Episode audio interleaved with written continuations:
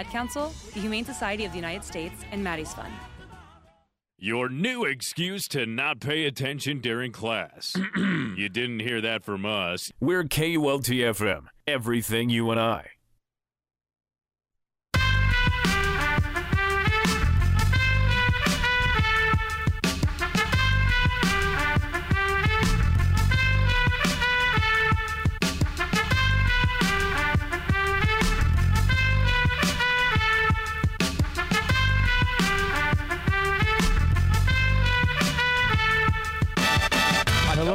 Everybody. It is a Monday edition of the Logan Blackman Show here on 94.5 KULT. Everything UNI, as I said, this is the Logan Blackman Show. I am your host of the Logan Blackman Show, Logan Blackman. We are here. We are live. It's 12:06 right now in Cedar Falls, Iowa, and right now it is 36 degrees and sunny on the beautiful campus of the University of Northern Iowa here in the basement of Maucker Union. And right now in Cedar Falls, there's a wind coming out of the northeast at 10 miles an hour. Humidity is 72%, feels like 29. And there's a 10% chance of snow. That doesn't make me happy, people. That makes me pretty upset, actually. It makes me pretty freaking mad. I don't hate snow. I I'm from Iowa. I don't hate snow. Snow is a part of has been a part of my life ever since I was a little kid. Snow's been a part of everybody's lives if you're from the Midwest since you were born, essentially. But it's the on and off again snow, warm weather thing that we got going on right now, and it's it's really annoying, just to put it lightly. This past weekend, it was like 46, 50 degrees outside up here in Cedar Falls. Beautiful weather. Absolutely beautiful. Yesterday was perfect. Most perfect day of 2020, I would say. Sun was out. There was a little, there's a light breeze in the air. It was just a great day, pretty much. Good day. UNI got a win yesterday. Went to that game, sold out McLeod Center yet again. Second one this season. Earlier this season, they sold out against Drake. So that was good. DC Defenders had a less than uh, less than admirable performance against the LA Wildcats. Let's just say that.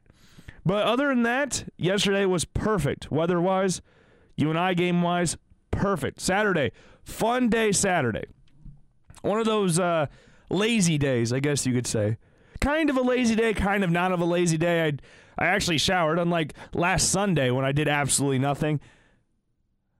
But it wasn't a lazy day for certain people out there in the sports world. We'll get to that in a little bit. We'll also talk about, as I said, UNI's win over Southern Illinois. We'll talk about the XFL. We got quarterback talk in the NFL. The combine is starting up. The the official like tests start on Thursday with all the fun things to watch. Right now they're going through the interviews and measurement process. We got some measurements in there in there. We got some more predictions for quarterbacks.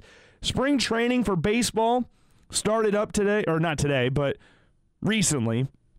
So we had games all weekend, which is always fun when baseball starts up again. It's always a very, very fun time. We also got some more college basketball to talk about today. There was a, this is just a weird weekend of college basketball. Weird, just a weird weekend of college basketball.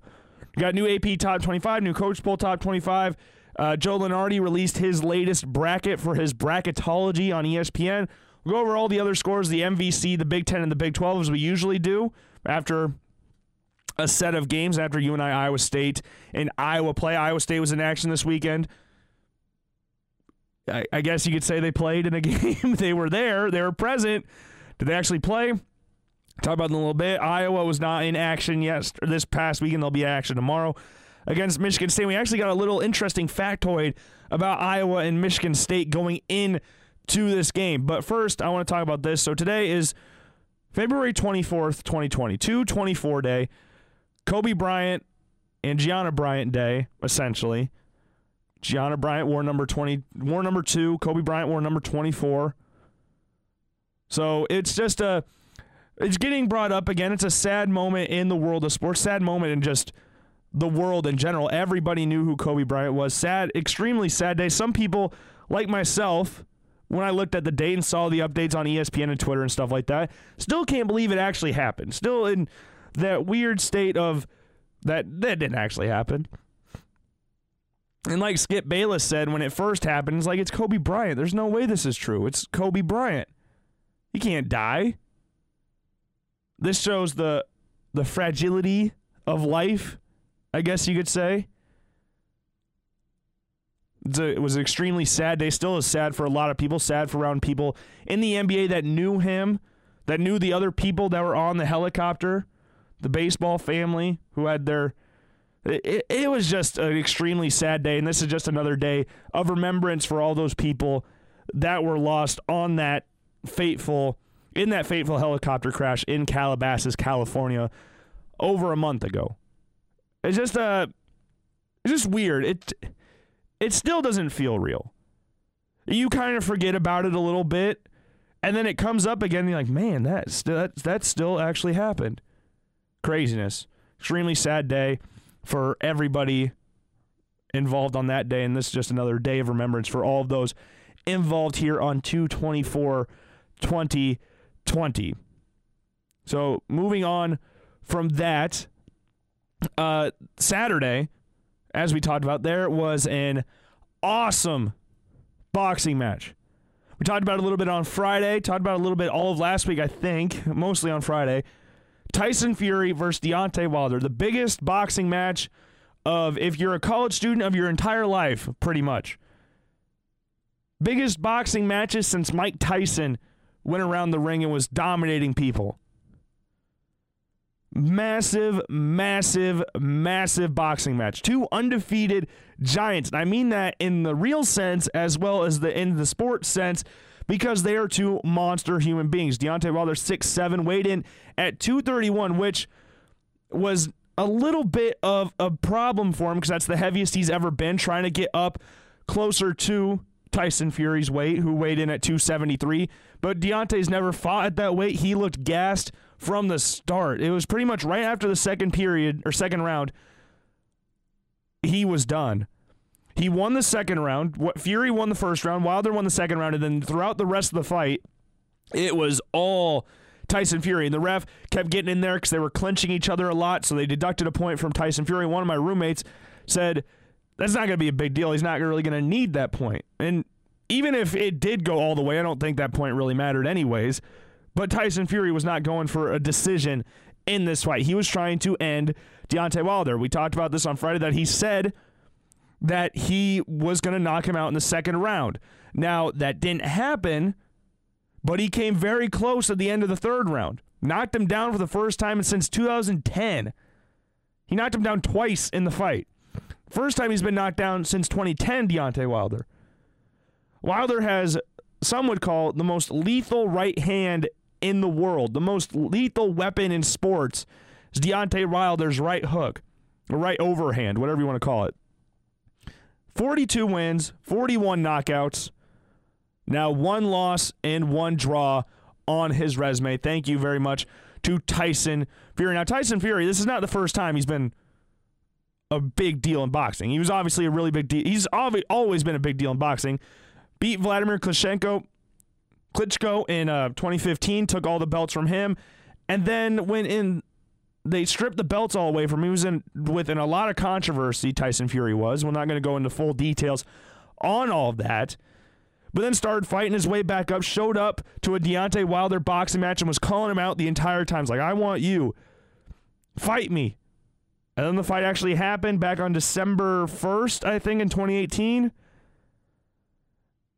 Draw in my opinion, Tyson Fury won the won the fight. I still think that, but he wasn't full strength. He was a, as he says, the ha- a half man. He had like 12 weeks or so to prepare for the fight. He did not look good in shape at all, and still managed to get a draw out of it. And Deontay Wilder, Floyd Mayweather, who has been known throughout the history of the world to not be the smartest person in the world. Everyone pretty much knows that. He can't read, first off. That's pretty much a pretty decent sign. But I mean, he's got a lot of money, so he doesn't really need need to read. But Ty, but Floyd Mayweather came out and said all he goes for is the knockout. There's so much more to boxing than just the knockout. His defense isn't good. His jab isn't good. His footwork's not very good. That's what he said basically about Deontay Wilder, which is all facts. Deontay Wilder worked the jab very, very well in this fight. Much improved jab on Tyson Fury, but Fury was just too much for Deontay Wilder in this fight. It was an absolute domination from Tyson Fury on Deontay Wilder. And Tyson Fury, before the fight, said he wanted to taste blood and literally licked Deontay Wilder's neck when his ear was bleeding, busted his eardrum. I would fully suspect that his eardrum exploded. So his equilibrium was all off. So he couldn't stay balanced. So every time he got hit, he was basically wobbling all over the place. His, his corner ended up throwing the towel in the game, uh, throwing the towel in the fight. Great move on their part. I mean, I I love, I respect Deontay Wilder a lot. I liked him. I like both Tyson Fury and Deontay Wilder. Both really good people, both extremely talented boxers. So I had no problems with any of them. So when my friends would ask me, Logan, who do you think is going to win? I was like, I don't really know. The fact that they drew last time makes it hard to predict. But I'm siding with Tyson Fury because he's he's more prepared for this fight than he was in the first one. But Wilder, every time he got hit, he was wobbling all over the place. He went to his corner, I think, in the seventh round or something. He looked dead. His head was down. They had a towel over by his ear. He was barely coherent. I don't think he was coherent. He did not look. He would lean up on the ropes so much in the fight. Like every time the ref would pull Tyson Fury off, he's leaning on the ropes, taking a breather. He was breathing out of his mouth, which is a t- telltale sign they are gassed. He was mouth breathing like crazy. He threw in a couple of good punches in there, but it was just a domination. Tyson Fury landed more punches, 58, than Deontay Wilder threw. He threw 55 punches. Fury threw 58. It was an utter domination in this fight. And credit to his corner for throwing in the towel. Don, Deontay Wilder, I was going to say this a little bit ago, but then I got on another tangent. I respect him because he wanted to go out on his shield. He wanted to if he want if he was going to lose, he wanted to get knocked out. But his corner did the right thing and protected him. Deontay was not there at the end of the fight. He got blasted the entire fight. But credit to Deontay Wilder. He's a champion for a reason. Now, some people say his fights were handpicked for him. He hasn't fought a lot of top contender boxers in his career. Think he's fought like two top 10 fighters in his career. But still a champion nonetheless, and extremely powerful right hand. And in the end of this fight, Tyson Fury got the ring belt and the WBC belt, the two biggest belts in pretty much all of boxing. So in the fight, Tyson Fury walked away with the WBO belt, the WBA belt, the ring belt, the IBF belt, the WBC belt, the lineal championship, and the IBO belt. Now, he beat Klitschko back in 2015 to get all the belts minus the WBC and the ring belt, and now beat Deontay Wilder to get the ring and the WBC belt. He got all the belts back, but he was stripped from them originally. But Tyson Fury dominating. Klitschko was on a 19 match title defense streak. He had 19 title defenses. Tyson Fury beat him. Deontay Wilder had 11. It was 10 or 11 and beat him. Tyson Fury is going to start getting talked about as one of the greatest boxers of all time, sooner rather than later. Now there's going to be talks of who he fights next. There's going to be a lot of people pushing for the Anthony Joshua fight, which has been talked about for years. But everyone's opinion on Anthony Joshua kind of changed once he got pounded by Andy Ruiz back in Madison Square Garden. Now, yes, he went back and beat Andy Ruiz earlier this year. Or it was was it late last year or earlier this year? I watched it, but I don't remember if it was in January or December. It was one of those two back in Saudi Arabia. Beat him there, but everyone's opinion kind of changed. Now, it's kind of the same situation with Deontay Wilder that some people go his fights were handpicked for him. He's been spoon fed everything in his career. And then he got smacked when he played in a, a massive, massive underdog in Andy Ruiz. Similar to the Buster Davis Tyson fight, Tyson Mike Tyson fight years ago. Buster Douglas, not Buster Davis. So that's going to be one that gets talked about a lot. Tyson Fury said he would be open to fighting Anthony Joshua, but it would be in Las Vegas. It wouldn't be over in England, which is where they're both from. Tyson Fury, a Manchester guy, big Manchester United fan, so I've been a fan for him for a while because of the Manchester United ties. Grew up watching Manchester United, so got to cheer for your Manchester United people. There's also talks of people of Fury fighting Andy Ruiz, which uh, realistically, do does anyone actually think that fight will happen? Yes, he beat Anthony Joshua, but that was a one-off fight. He's not going to be fighting a lot of other people like that. You would imagine. So the mo, but I don't know. Maybe Andy Ruiz can get himself in there. He thinks he's going to fight Anthony Joshua for a third time. That's not happening. Said that after he lost the fight to Anthony Joshua. But the one that's most likely is a rematch with Deontay Wilder. Both Fury Fury has said he is open to a rematch with Deontay Wilder.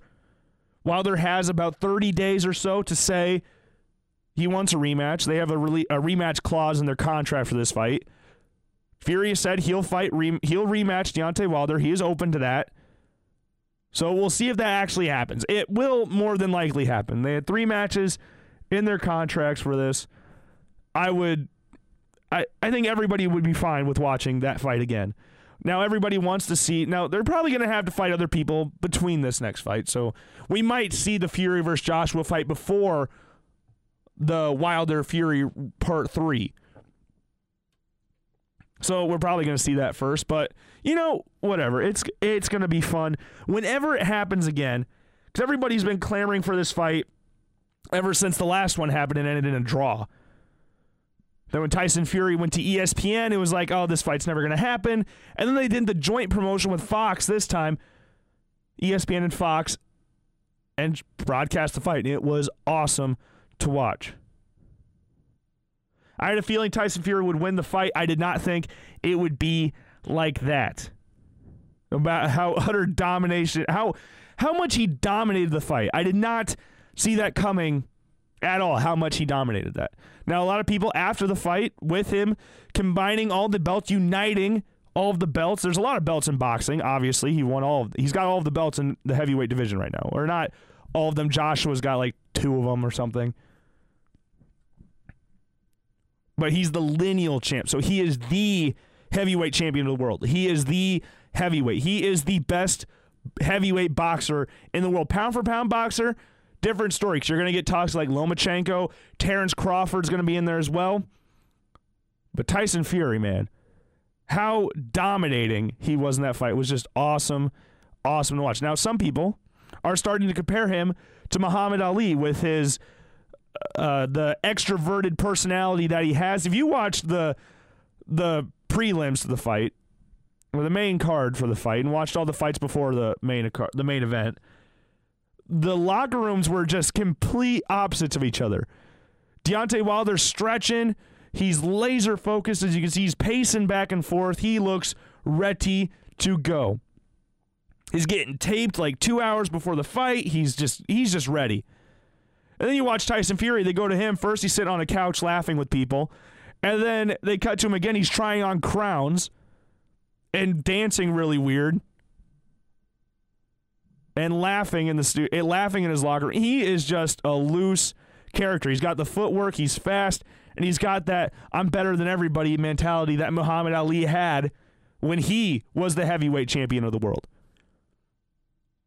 Craziness, absolutely crazy fight. Loved every second of it.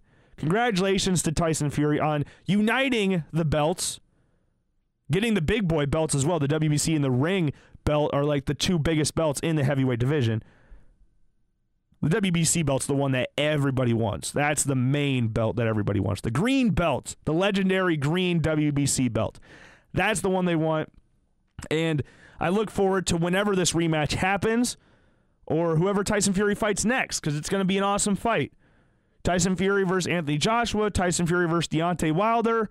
We will have to see, but whoever he fights next, whoever they fight next, it is going to be awesome. It's going to be an absolutely awesome watch. And moving from boxing to another very physical sport, soccer, uh, MLS opening week is finally here. MLS kicks off on Saturday, as we talked about on Friday. We'll have the whole MLS preview come this Friday go through each game, talk about my predictions for what teams are going to finish where in the MLS this year, top scorer, uh, supporter shield winners, MLS Cup winners, runners up, all of that great stuff coming up on Friday. So it's just good. it's just a fun week. MLS is kicking off again, so that that's just always exciting. I love watching the MLS. It's not one of the bigger leagues in the world, but it's growing a lot, and I absolutely love it. Ready for Sporting Kansas City to win MLS Cup number three, last one since 2013. Be fun one. So here are your games for this upcoming weekend of MLS action. We're just going to talk about the games. We're not going to. We're just going to tell you the games. We're not going to go in depth about each game. We're just going to go over each one. First one, kicking off the new season, is DC United hosting the Colorado Rapids. The game will be at 12 on Saturday. The Montreal Impact will be hosting the New England Revolution. Houston Dynamo will be hosting the LA Galaxy. San Jose Earthquakes will be hosting Toronto FC. FC Dallas will be hosting the Philadelphia Union. Real Salt Lake will be traveling to Orlando to play Orlando City. Atlanta United going to newly expansion team, the new expansion team in MLS, Nashville SC.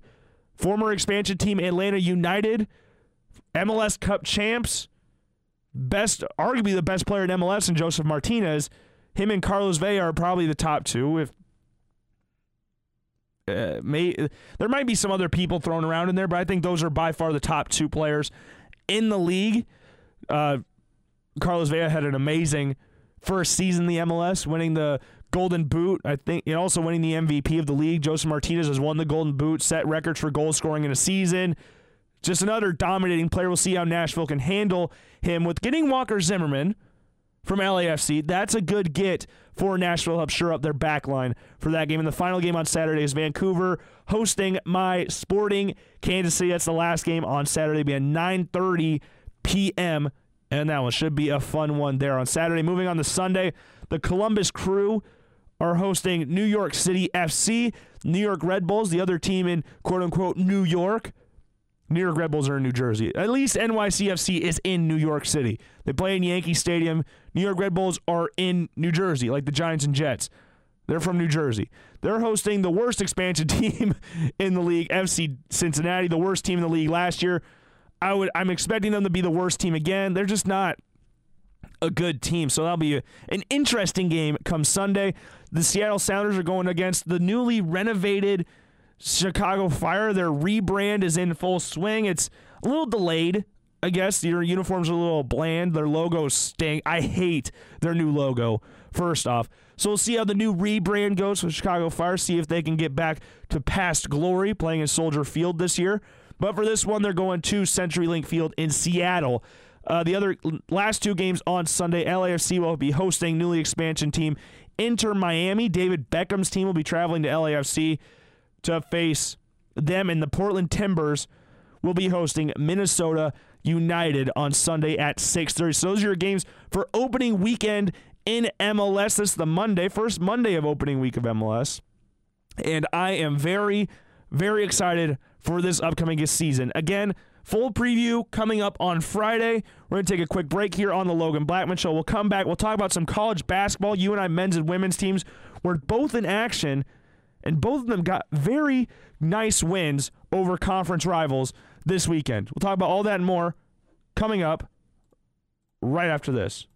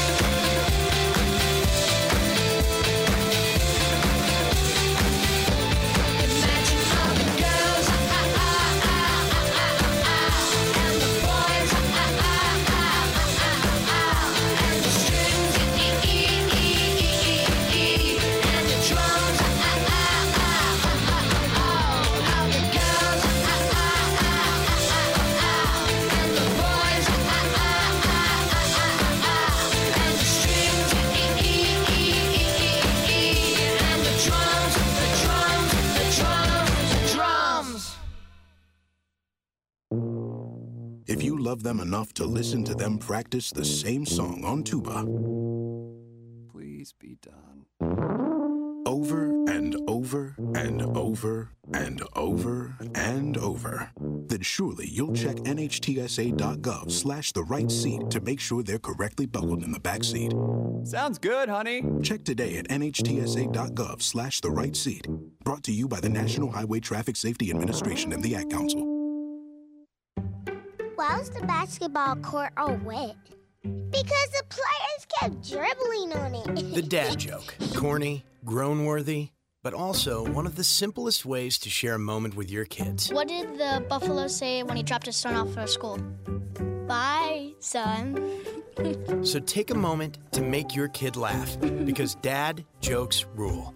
Make your kid laugh today. Go to fatherhood.gov. Brought to you by the U.S. Department of Health and Human Services and the Ad Council. 94.5 KULTLP in your car, online, and on your phone. You got to go and dig those holes. Man, I'm tired.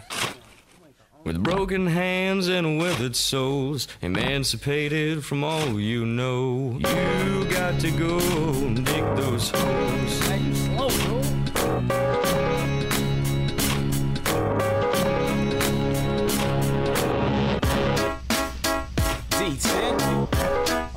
We're doing. We're singing. Welcome back, everybody, to this Monday edition of the Logan Blackman Show.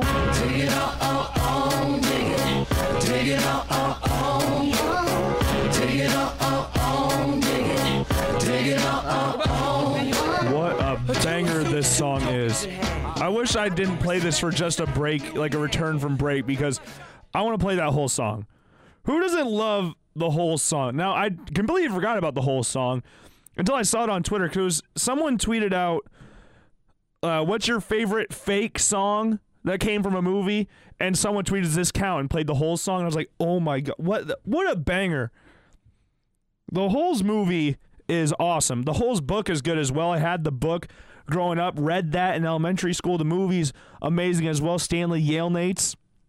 Love the movie, love the book, love the soundtrack. Just a great overall system Holes had going on there. And that song absolutely slaps. You cannot deny that. What an absolute banger that song is. And they were talking about Holes in the song, obviously. The book and movie are called Holes, so they were going to talk about holes. Dig up them holes digging. And you know who almost digged themselves right into a hole was the UNI Panthers men's basketball team. Puns, yeah. They lost two games in a row, both on the road to Loyola and Indiana State. Two games they should look at on paper should have no problems in. It should dominate both those games. Or not dominate, but win both those games. Both teams, though, very good at home. But compared to what UNI has been doing this year and how good and talented UNI is, they shouldn't be losing those games. So it's digging themselves into a little bit of a hole if they want the at large bid. But they righted all of those ships by beating Southern Illinois la- yesterday on Senior Day on ESPNU. For any of the, you who watched the game on live TV, the UNI Panthers win 64 to 52 over the Salukis of Southern Illinois. Now UNI, they won the tip, started off pretty bad. They missed their first three shots of the game, and then they started to get rolling. They were clicking on all cylinders. They were going. They were at 24 to 11 at one point. 24 11 was the score. I was with two of my friends, and I said, Hey, UNI, they started off probably as bad as you possibly could have, but they are in, they're in cruise control now. They are in cruise control right now. And then uh, I think they forgot they were in cruise control, or they didn't forget and they just kept it on cruise control because they didn't step on the gas at all at any point towards the end of the second half. Southern Illinois, at the end of this first half, went on a 23 to 2 run to close out the first half. At the end of the first half, the score was 34 to 26. It was 24 to 11 at one point.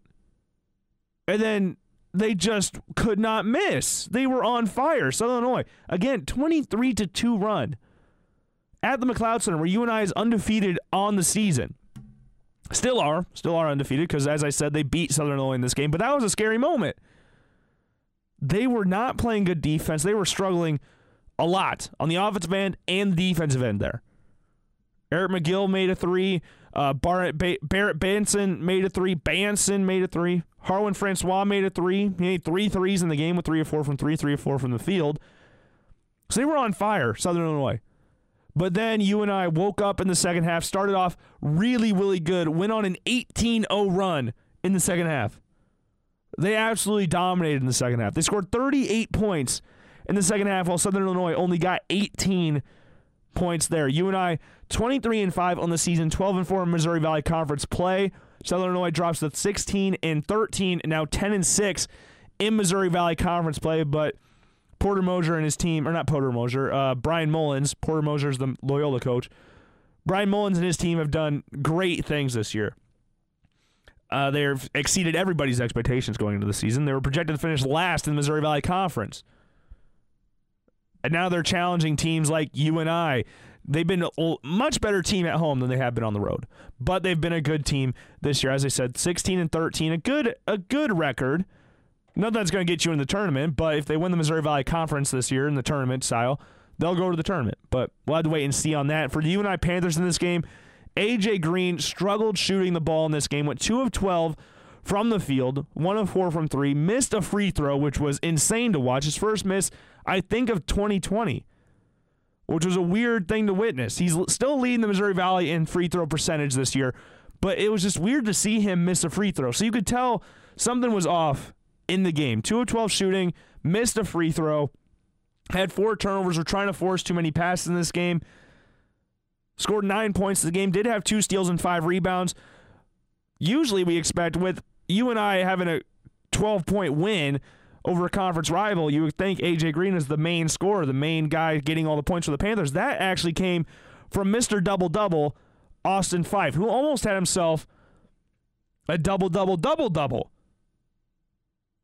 with 20 points and 20 rebounds. Double double, we'll just call that the 10 point, 10 rebound plus thing. The double double double double is doubling up on your double in both rebounds and points. He had 17 points and 18 rebounds in the game, 11 offensive rebounds. That shows UNI was struggling shooting the ball in the game because Austin Phyfe was eating up offensive rebounds. He also had five assists in the game and two blocks. Led the team in every important statistical category points, rebounds, assists, blocks. Just a great game from Austin Phyfe. Best game he's had this year for the UNI Panthers with 7 of 10 from the field, 3 of 4 from the free throw line. Best game I've seen from Mr. Double Double all season. He won Unit of the Week earlier this year. He could possibly be the first ever two time Unit of the Week award winner. No one's ever done that before, but he might very well be the first one. We've come close a few times. DK Metcalf came close last year. We've had some close calls on back to back or two time Unit of the Week winners, but I don't think we've ever had a two timer. Austin Phyfe could do that in the span of a month, let alone a full year. Just a month, he could do that.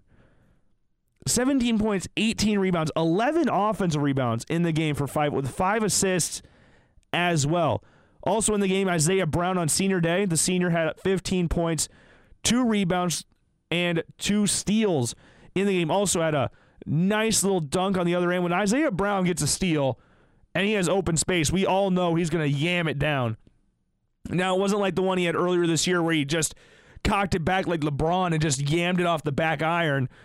It's been a little bit more of a controlled dunk. It hasn't been something as loud as the one he almost did uh, about a month ago. But Isaiah Brown, great game in the game. 6 of 12 from the field, 1 of 3 from 3 in the game. Also, as I said, 15 points. Was one of two UNI Panthers to get above double digits in this game. Spencer Haldeman had nine points in this game, also had five rebounds.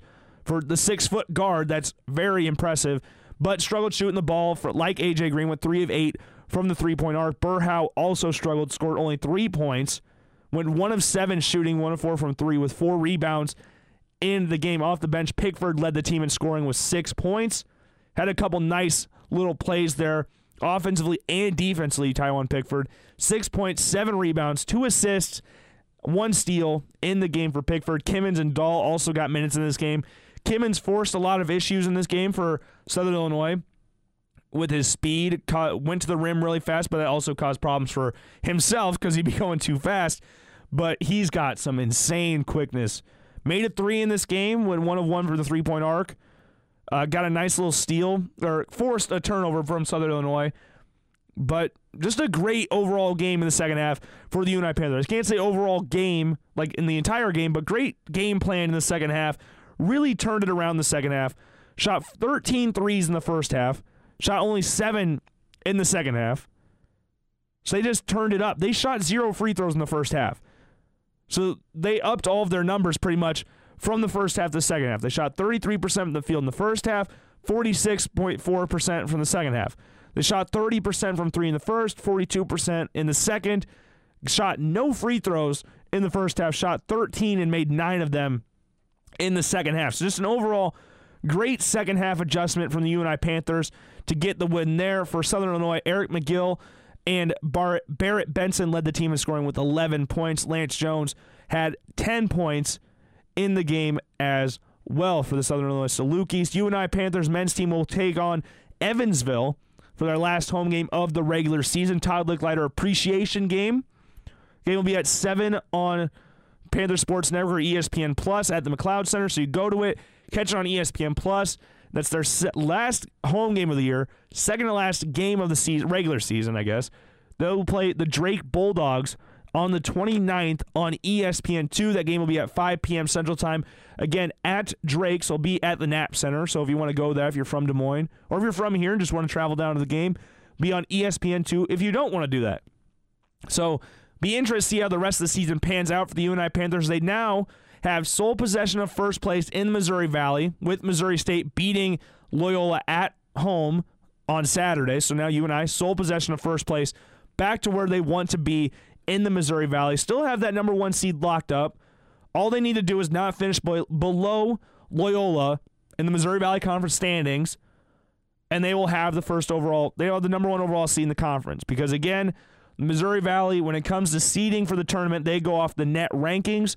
UNI very much above Loyola in the net rankings. UNI this past weekend's net rankings came out. They are ranked 46th in the net, dropping down a few spots as expected. They lost two games in a row to teams that are not very high in the net. So that dropped UNI in the net. They went from 40th to 47th, now up to 46th. So, yeah, UNI, all they have to do, not finish below, Loyola. If they win one of their last two games, which we fully expect them to beat Evansville, Evansville, though, has been playing very, very well as of late. They still haven't won a conference game, but have been playing well. If they just win that game, they get the number one overall seed. Because even if they lose to Drake, they'll be tied with Loyola at the very at the very worst, and they'll be fine because they're above Loyola. Loyola's in the 90s for the net rankings for that. So, but just a great game for the UNI Panthers in that one, 64 to 52 win over Southern Illinois. The women's team for the UNI Panthers got a massive upset victory over the Bradley Braves this weekend. They got smashed by Bradley last time they played them, 61 to 47 in Peoria, Illinois. Coming off a loss against Illinois State at home in overtime, lost 69 to 61, beat up on Bradley 60, 64 to 57. UNI scored 43 points in the second half to get the win in this one. 43 points, 20 points in the third quarter, 23 points in the fourth quarter to get a 64 to 57 win over the Braves. Bradley now drops to 10 and 4 in conference play. UNI 8 and 7 and 16 and 10 overall. For the UNI Panthers, Karli Rucker led the team in scoring with 16 points, had four assists and three rebounds as well. Megan Maahs had nine points in the game and seven rebounds. Cam Finley, who has been pretty much their only scorer in their past few games, they didn't score. No one scored over 10 points in their last home game, I think. Maybe it was two games ago. I can't remember. Where they all scored seven points except for Finley off the bench. Finley was now put into the starting line, scored eight points in this, also had two blocks and two assists in the game. Bree Gunnels, seven points and 12 rebounds for her, also had three blocks in the game. And Nicole Kroeger, finishing off the starting five, had six points and five rebounds. Abby Gerrits led the team off the bench with seven. Rose Simon-Ressler had six points off the bench as well. So led the team off the bench with five rebounds and also two assists. For Bradley, Chelsea Brockman had 15 points in this game with seven rebounds. Tatum Coing, 14 points in the game for her. Nigel White had 12 points and 10 rebounds, also had four turnovers in the game, which led Bradley in turnovers. And Laisha Petrie had 10 points for them. And Gabi Haack led the team in rebounds with 11, but only got two points. Went one of nine from the field in that game, 0 of 3 from beyond the arc. Six, six assists, 11 rebounds, but only two points and struggled shooting the ball. Big win for the UNI Panthers team. Dominating second half, 43 points scored in the second half for them. Very impressive stuff for them. They have three more games remaining in this season. They'll play Valparaiso and Loyola both on the road. Traveling to Valparaiso, Indiana on February 28th. This Friday, that game will be at 6 on ESPN Plus, and they'll play Loyola on Sunday at 1 on ESPN Plus. That game will be at Loyola. Both games on the road. Last time these they played these two, beat them both at home. Beat Loyola by 20, 70 to 50. Beat Valparaiso 77 to 70. So we'll see if the Panthers can repeat what they did earlier this year by beating these two teams. Then they'll face on one of the best teams in the Missouri Valley Conference for women's basketball, the Drake Bulldogs, on senior night. Game will be a gold out. So make sure you rock your UNI Panthers gold gear, your gold Panthers gear. For senior night, that game will be on March 6th. We'll have a nice little break before their last game of the regular season. Conference play for the women starts on March 12th in Moline, Illinois. So make sure you tune into that. Those games will start on the 12th and on the 15th on ESPN Plus is when those games where those games will be aired. So yeah, we'll see if the UNI women's team can make a nice little run and go make a big run in the conference tournament, go to the NCAA tournament. Because I don't, I don't think they're going to be able to make it with the regular season stuff. Obviously, I don't think that's impossible with the Missouri Valley. Now, if they were in the Big Ten, Big Twelve, more likely, obviously. More teams get in from the bigger conferences, as we all know. So we'll see how the women's team does in the conference tournament, finishing out the regular season as well. Should be a fun one. Big win over Bradley. Very impressive win over Bradley. See if they can ride that momentum going into games against Valparaiso in, and Loyola in that one. Should be very fun next weekend for UNI basketball. And this this Wednesday is going to be fun as well against Evansville, even though they've lost every game they've played. It's still going to be a very fun matchup. So we're going to take a quick break here on the Logan Blackman Show. A little shorter segment right there, but we'll come back, talk about the scores around from the state of Iowa. Iowa State was in action on Saturday. Little disappointing result against Texas Tech. We'll go over all the scores in the MVC, Big Ten, and Big 12. We'll also talk about all the craziness that went on in college basketball this past weekend with top 25 teams dropping like rocks, dropping like flies this weekend. We also got two games tomorrow night with Iowa and Iowa State. Talk about all that and more coming up right after this break.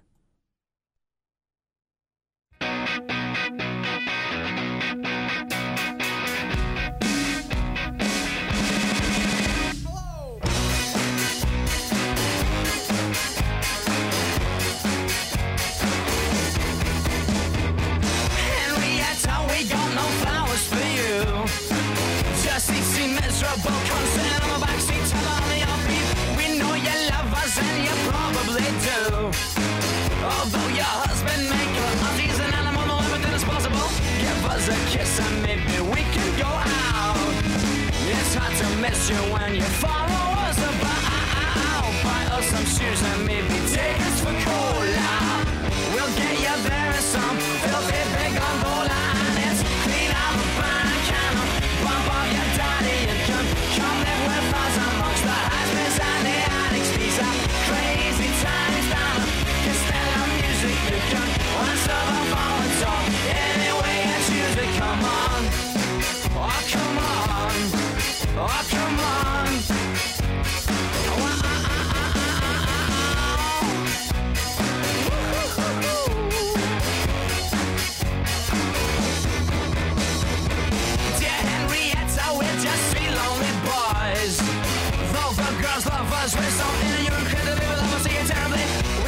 To hit you, but we don't have no choice. Come be our deep for one time once more. Give us a kiss and maybe we can go out. It's hard to miss you when you follow us about. Buy us some shoes and maybe take us for cola. We'll get you there in some filthy big gondola and it's clean out the back and bump off your daddy. You can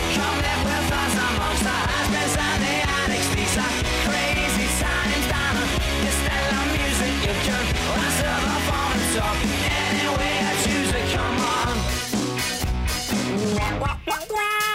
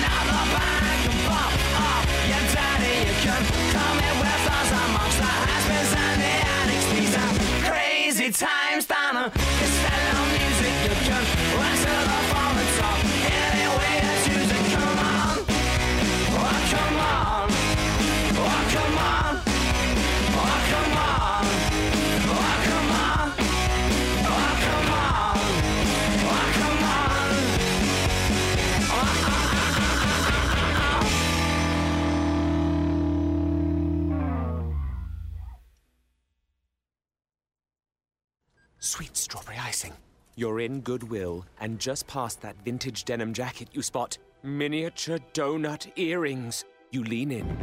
Ah, that's the scent of shopping success. Because at Goodwill, every item you buy funds local job training and more. So bring home those donut earrings and bring home so much good to your community. Goodwill. Bring good home. Brought to you by Goodwill and the Ad Council. It may be hard to believe, but people just like you are already saving money. FeedThePig.org makes it easy. Their simple savings plan teaches you how to start saving without going overboard. So you don't need to sell all your belongings and live in a commune. These dungarees belong to all of us now, Tom. You don't need to get a second job as a stuntman. We need a new stuntman. You just need feedthepig.org. Don't get left behind. Get tips and tools at feedthepig.org. Brought to you by the American Institute of CPAs and the Ad Council. 94.5 KULT LP, Cedar Falls, streaming live at uni.edu slash KULT, on Facebook at KULT Radio. We are 94.5 KULT, everything you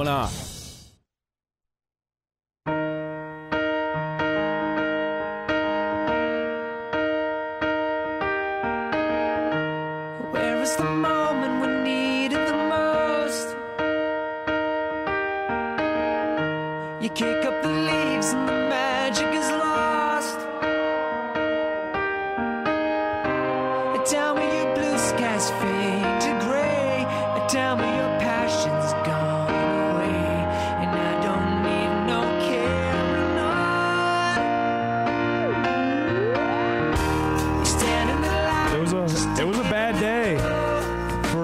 the top 25 and also a team in Iowa. Just a bad overall day. They stunk on Saturday. I feel bad for you guys. For top 25 teams across America and the Iowa State Cyclones, but we their season's already been bad enough. But yeah. Cause you had a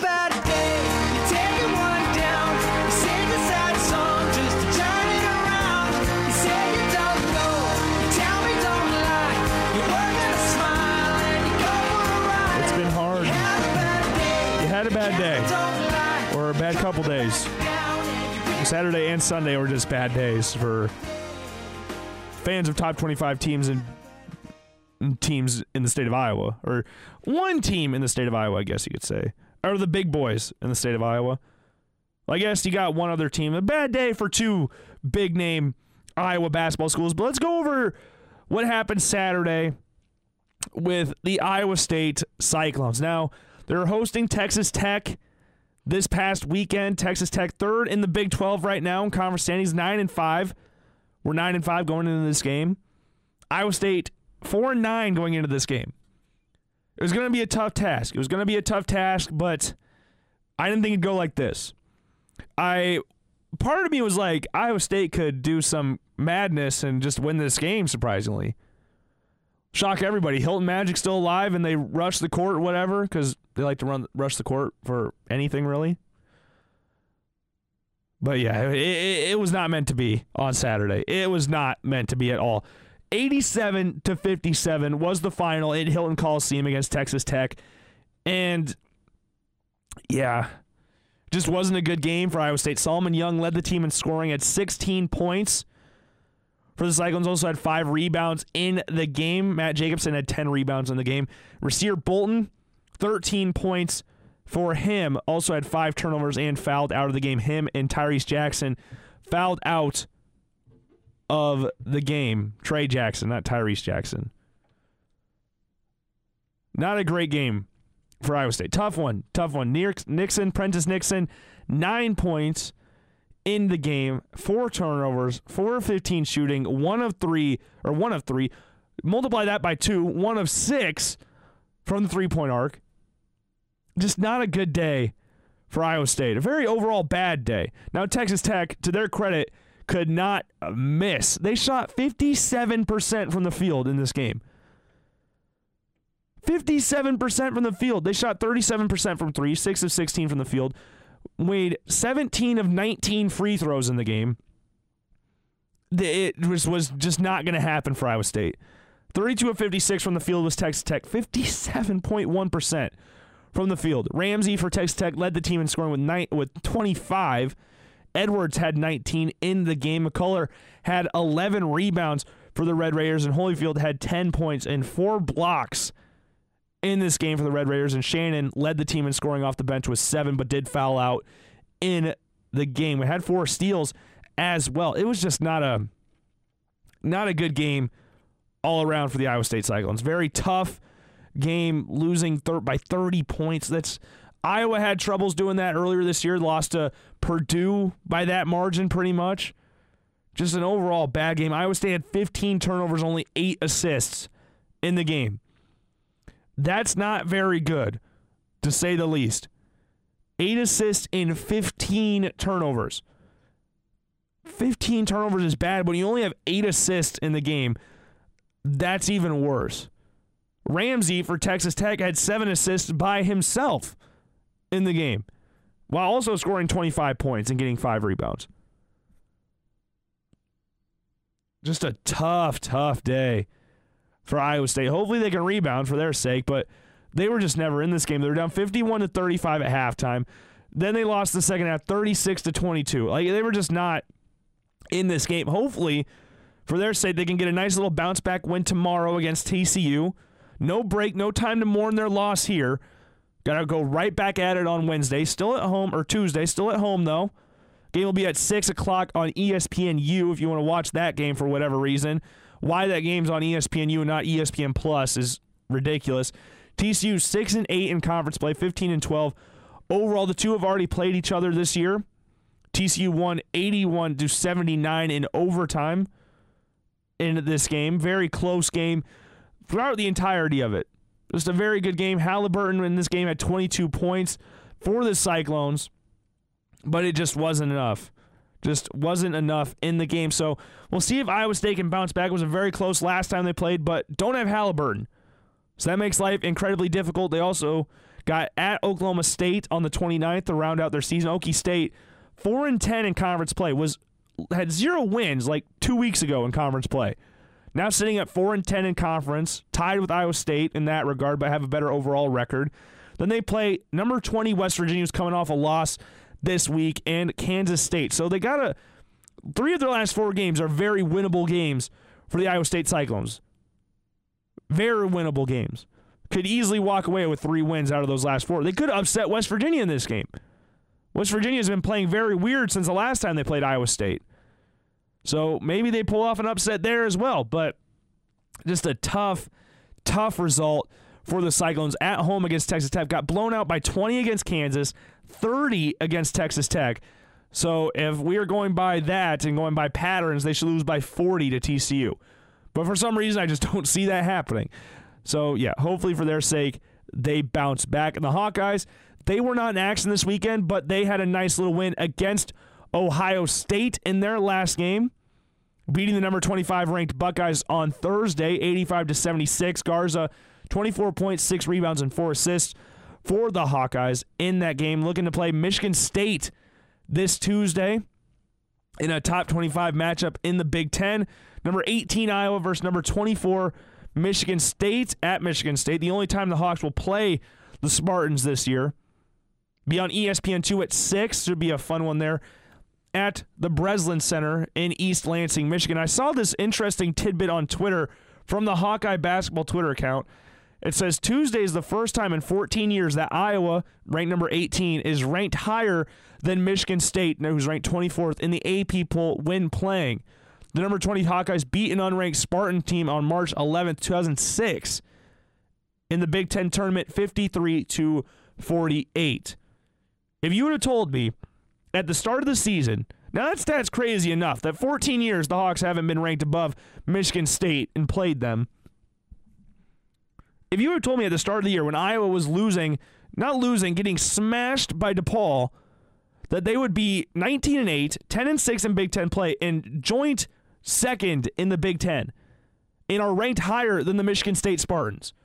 If you'd have told me that at the beginning of the year when Michigan State was ranked in the top 3 and Iowa was unranked and nowhere near the top 25 after losing to DePaul, that they would be ranked higher than Michigan State, I would have called you absolutely crazy, especially after losing Bohannon and Nunge and now CJ Fredrick, who looks like he's closer to playing than people originally anticipated. But still, Iowa is ranked higher than Michigan State. It is second in the Big Ten. Now they're tied with Michigan State. They're tied in overall record, or pretty close. They're one game off an overall record. Iowa 19 and 8, Michigan State 18 and 9, and joint in Big Ten conference play this year. Absolutely crazy. Best coaching job of Fran's career by far. I think everybody has signed off on that. That that this is clearly his best coaching job ever.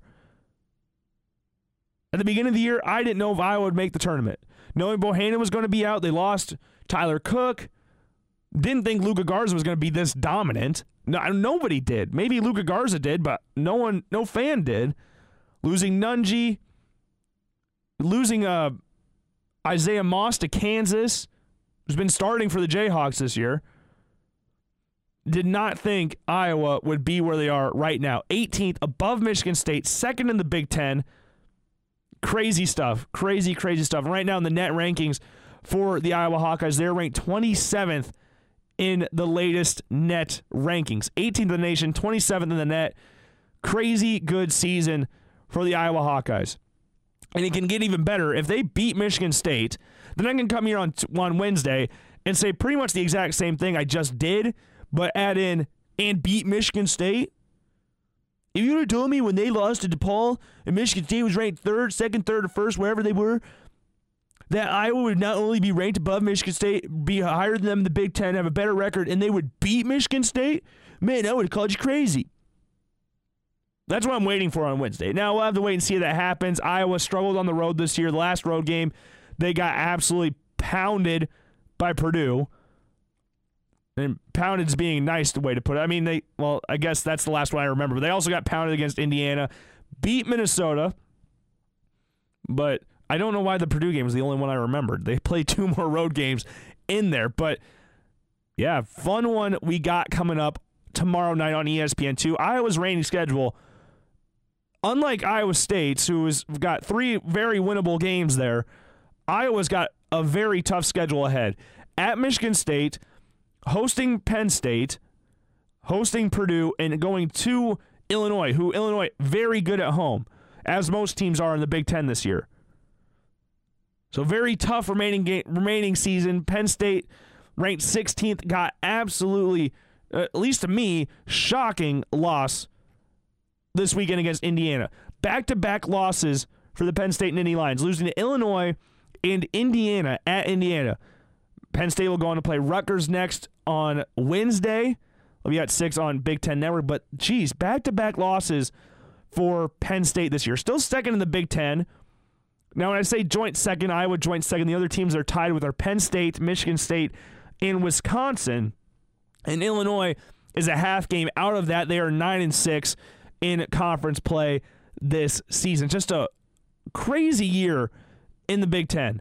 Ohio State was ranked first in the nation at one point, and now currently sit eight and eight and eighteen and nine overall, fifth to last in the Big Ten. This year's just been crazy in college basketball, and Iowa being second in the Big Ten is crazy to every Iowa fan out there. It's just been an enjoyable season for Iowa basketball fans. It's just been an in- insane season for them. So, with that being said, let's go over. We talked about Penn State losing this weekend. Let's go over all the other scores that happened in the Big Ten this past weekend. Starting off on Saturday, we had Michigan going to Purdue, beating the Boilermakers 71 to 63, beating them really badly in the first half, 36 to 21. Purdue pulled it back, but not close enough for the Boilermakers in that one. Going to Sunday, Ohio State, who we talked about, 8 and 8, fifth to last in the Big Ten, beat Maryland. Yeah, I'll let that sink in. Ohio State beat Maryland on Sunday, 79 to 72. Absolutely crazy result there. It was at Ohio State, but I just did not see Maryland losing that one, especially the next one I'm going to talk about, Indiana and Penn State. Did not think Penn State would lose to Indiana in this one. Yes, Indiana is a very good home team. Penn State's the best road team in the Big Ten. They ranked ninth in the nation. I did not see them losing to Indiana in this game. They were getting blown out by 13 at halftime. Penn State tried to pull it back, but Indiana just never kept their foot off the gas in that one. Won a game there. Wisconsin beat Rutgers 79 71, and Minnesota beat lowly Northwestern 83 to 57 to round out the games on Sunday. Now, for Big Ten play as well, we got games, as we said, going up on Monday, Tuesday. We got Nebraska going to Illinois, and that one, Illinois is a 13 and a half point favorite over the Cornhuskers. That'll be it tonight at 7 on Big Ten Network. And we got Iowa, Michigan State tomorrow on E ESPN2. The game will tip off at 6. Fun ones there. Very fun ones. Michigan State, Iowa is going to be an awesome game. I cannot wait for that game. That game will be an absolute blast to watch. Hopefully, Iowa doesn't play like they did against Indiana and Purdue and get absolutely smashed by Michigan State because Michigan State has that in them. Though it's been a really weird season for Michigan State, but they're still Michigan State, and they're still coached by Tom Izzo. So they're always a threat. Going over to the Big 12, Kansas, in a battle of one versus three, takes down Baylor. Baylor beat Kansas at Phog Allen Fieldhouse earlier this year. Kansas returns the favor and beats Baylor at Baylor 64 to 61. As Azubuike, 23 points, 19 rebounds, and three blocks for the Kansas Jayhawks. Great game from him. TCU upset West Virginia 67 to 60 in that one. In overtime, scored outscored the Mountaineers 12 to 5 in overtime to pull out the win there. This is what I was talking about with West Virginia playing very weird ever since playing Iowa State. That's a prime example of that. Uh, moving on from that one, Texas beat up on Kansas State 70 to 59. Okie State beat Oklahoma 83 to 66, and as we said, Texas Tech destroying the Cyclones at Hilton Coliseum 87 to 57. Just a terrible game. We got Big 12 action going on tonight. We got number 20 West Virginia going to Texas. Game will be on ESPNU. That'll get started at 6 p.m. tonight. And Oklahoma State is traveling to, ooh, geez, Phog Allen Fieldhouse to take on the Kansas Jayhawks. West Virginia, five and a half point favorite over the Longhorns. In Kansas, 14 and a half point favorite over the Oklahoma State Cowboys. Moving on to Tuesday, TCU and Iowa State will take on each other on 6 on ESPNU. Kansas State be traveling to number 2 Baylor, the worst team in the Big 12, going to the joint best team in the Big 12. Should be a fun one there.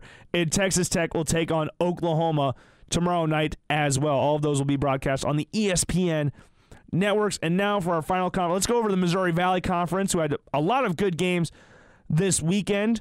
Missouri State beat up on Loyola 74 to 62. We thought that one would happen. UNI now has sole possession of first place in the Missouri Valley. Illinois State upset Drake 57 to 53. Drake really bad on the road this year, but not think they would lose to Illinois State this weekend. And Valparaiso beat up on Bradley in the second half. 54 to 36, outscoring the Braves in the second half, winning 90 to 78 in the game. Good win for Valpo. And moving on to Sunday, as we said, UNI beat Southern Illinois 64 to 52. And we were so close in calling it. We said Evansville would get their first win against Indiana State. They're up by six at halftime, and they just couldn't pull it out. 62 to 64 was the final there. Evansville, very, very close to getting their first conference win. Thought they would do it here. They will take on UNI on Wednesday, then Illinois State will be their last game at home.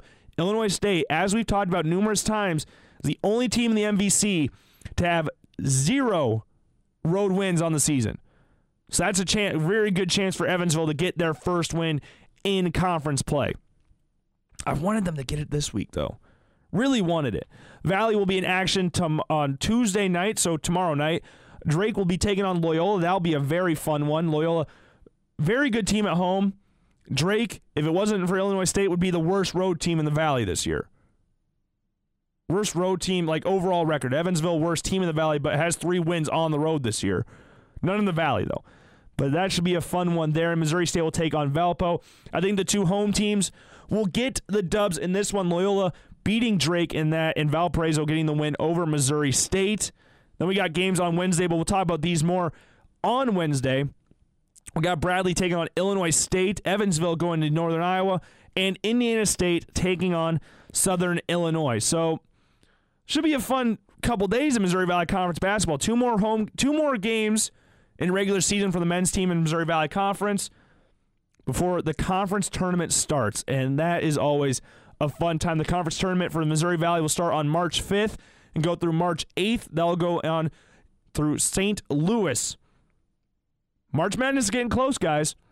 March Madness is closing in, and I am very, very, very, very excited. Some teams that had March Madness dreams kind of sat, kind of ruined this weekend. Or not ruined because they're all still going to go, but it wasn't a fun weekend for a lot of teams that are be going to this tournament. Well, I guess there's some teams that are going to the tournament that got good wins here, but for the top teams that were going for one seeds, not a great weekend. Not a great weekend. We had a lot of games. that disappointed the top teams this year. As we said, Baylor losing to Kansas, one versus three. That one could have gone either way. It's a one versus three matchup. Gonzaga lost to BYU this weekend, 91 to 78. Great performance from BYU. Yoli Childs for BYU, 28 points, 10 rebounds, and three assists. Upset win over Gonzaga. Great win for the Cougs of BYU. Great win there. UNLV gives San Diego State their first loss of the season. San Diego State was 26 and 0 going into this game. UNLV 14 and 14 beat San Diego State at San Diego State. Maybe it, it, I could see it better if it was at home for UNLV, but the fact they did it on the road is ridiculous. They out they beat San Diego State 37 to 25 at halftime. San Diego State clawing back, but it wasn't enough. 66 to 63 was the final there. And then we go on for more college basketball for more top 25 losses. All of these next ones are to unranked teams. Not great looks for these top 25 teams. As we said, West Virginia lost to TCU 67 60 in overtime. UCLA beats Colorado 70 to 63 in one of the toughest home home arenas in college basketball over in Boulder, Colorado. Great win for UCLA. Providence upsets Marquette 84 to 72 and Memphis upsets Houston 60 to 59. So those are your scores from Saturday. Moving on to Sunday, we got Ohio State beating Maryland 79 to 72 and Indiana Indiana beating Penn State 68 to 60. Almost had one with Evansville beating Indiana State, but it was not to be. It was not to be. It was so sad. I wanted them to win so bad, but they couldn't. They couldn't do it. They are getting close to win. They will get one for more season gets before the season gets over. We'll come against Illinois State. I just wanted to come this week because we said that would happen, but just couldn't get it done. Couldn't get it done. Let's go over this new updated top 25 that got released just about I don't know a half hour ago. Not about an hour ago, I would say. About an hour ago, this new top 25 came out. We got a lot of movers. As we said, there was a lot of losses for a lot of good teams this weekend. So there's quite a few movers this week. Uh, the new number one team of both the AP poll and the coaches poll, the Kansas Jayhawks. 24 and 3 overall, best team in America right now. Baylor dropped to number two. For the AP poll, has Gonzaga at three, followed by Dayton, San Diego State in the top five. Florida State, Duke, Kentucky, Maryland, Creighton moving up five spots. And now when they're the biggest movers, or one of the biggest movers in the top 25. Louisville and Villanova both stayed 11 and 12. Seton Hall jumps three spots to 13. Oregon stays at 14. Auburn and Penn State drop spots. Penn State dropped seven spots in the rankings, dropping to 16th or 9th after two losses in a row. BYU moves up six spots to 17. Iowa moves to 18th. Michigan, the biggest mover in the AP poll, moves up seven spots to 19. West Virginia ranks 20th, dropped to 20th. Colorado drops to 21st. Texas Tech moves up to 22nd. Ohio State to 23rd. Michigan State back in the top 25 at 24. And Houston dropped three spots to 25. Marquette, Butler, and Arizona all dropped from the rankings. Going over to the coaches poll, as I said, Kansas and Baylor both rank one and two. Dayton is number three with Gonzaga four. San Diego State ranked five. Florida State, Duke, Maryland, Kentucky, Louisville rounds out the top 10. Creighton, Villanova, Seton Hall, Penn State, Auburn's your top 15. Oregon, Iowa at 17th in the coach poll, 18th in the AP poll. BYU, West Virginia, and Colorado round at the top 20. And Texas Tech, Michigan, Ohio State, Arizona, and Michigan State round out your top 25. Michigan State and Arizona in the coaches poll are both joint 24th in the nation. So we do not have a number 25 team right now. Michigan State and Arizona both receiving the same number of votes in the coaches poll. So they're both 24th. And in both polls, UNI, not in the top 25, after losing two straight road games, weren't going to be in the top 25, obviously. Receiving votes, though, in the coaches poll, they'd be ranked 40th. They have two votes received to the co- AP poll, I mean. In the coaches poll, they've received three votes. So after two straight losses, they we all knew they weren't going to be in the top 25. They were close before those two losses. They ain't that close anymore. They ain't that close anymore. But they are still in Joe Lunardi's latest bracketology bracket, which is always a good thing. I mean, we didn't expect them to completely drop out because they're still the best team in the Valley. UNI right now, 11th seed in the in the eastern side of the bracket, taking on sixth seed Ohio State. They'll play the winner of Seton Hall and Hofstra on that game, and the number one overall seed in the East bracket is San Diego State. Because you know what? That makes sense. Makes sense. The Western bracket is where Iowa lies. They are the sixth seed taking on Utah State. They'll take on the winner of Creighton and New Mexico State. The number one overall seed in that conference is Gonzaga. And overall, the rundown of the teams in the conference, the Big Ten has the most with 10, the Big East with 7, Pac 12, Big 12, and ACC with 5, SEC with 4, the American Conference with 3, West Coast with 3, Mountain West with 2, A10 with 2, and the Missouri Valley with 1. And that is the UNI Panthers. Represent the UNI, represent the Missouri Valley well in the tournament this year. I'm excited. Everyone's excited for March Madness. It's one of the best times ever.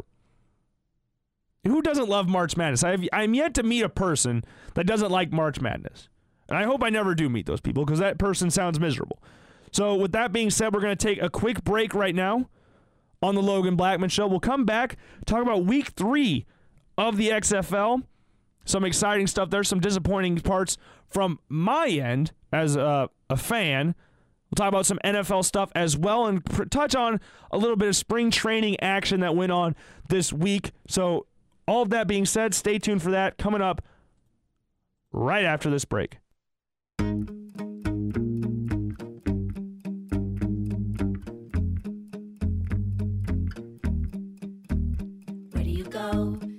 Broken heart and soul? And what do you do with the leftover you? And how do you know when to let go? Where does the good go? Where does the good go? Look me in the eye and tell me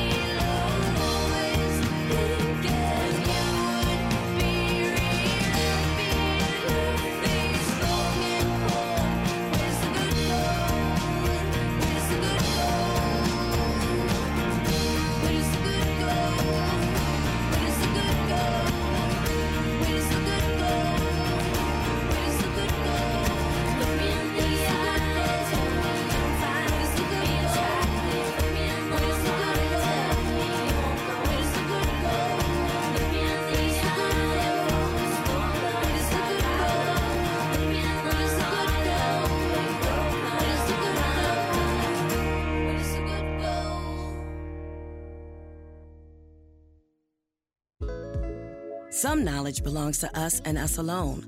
The way our girlfriends walk, talk, touch their hair. Details that only a sister can know about her girls. But what about our other girls? The ones we carry with us every day. Our bond with our sister girls gives life. But knowing your breasts can save it. Go to knowyourgirls.org for the facts you need on breast health. Brought to you by Susan G. Komen and the Ad Council. What if I told you that a tornado was going to happen tomorrow, right where you live? That it would touch down at exactly 3:17 p.m. and I told you the exact path it would take. You would of course prepare. You would talk with your loved ones and you'd make a plan today. It's true, I can't tell you a tornado will strike tomorrow, but shouldn't you have a plan anyway? Visit beready.iowa.gov and make your emergency plan today. Don't wait, communicate. Brought to you by Ready Iowa, FEMA, and the Ad Council. If variety is the spice of life, your ears must be burning. Welcome to KULT FM, everything UNI.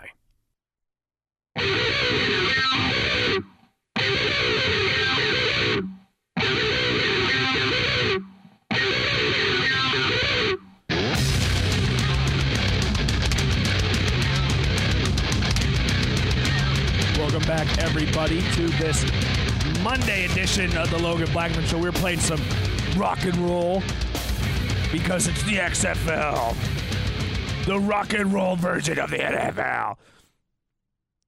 This is the XFL. This weekend, I kind of we talked about this a little bit on Friday about the XFL return thing. I didn't, I'm not. A, I'm, it's starting to lose me.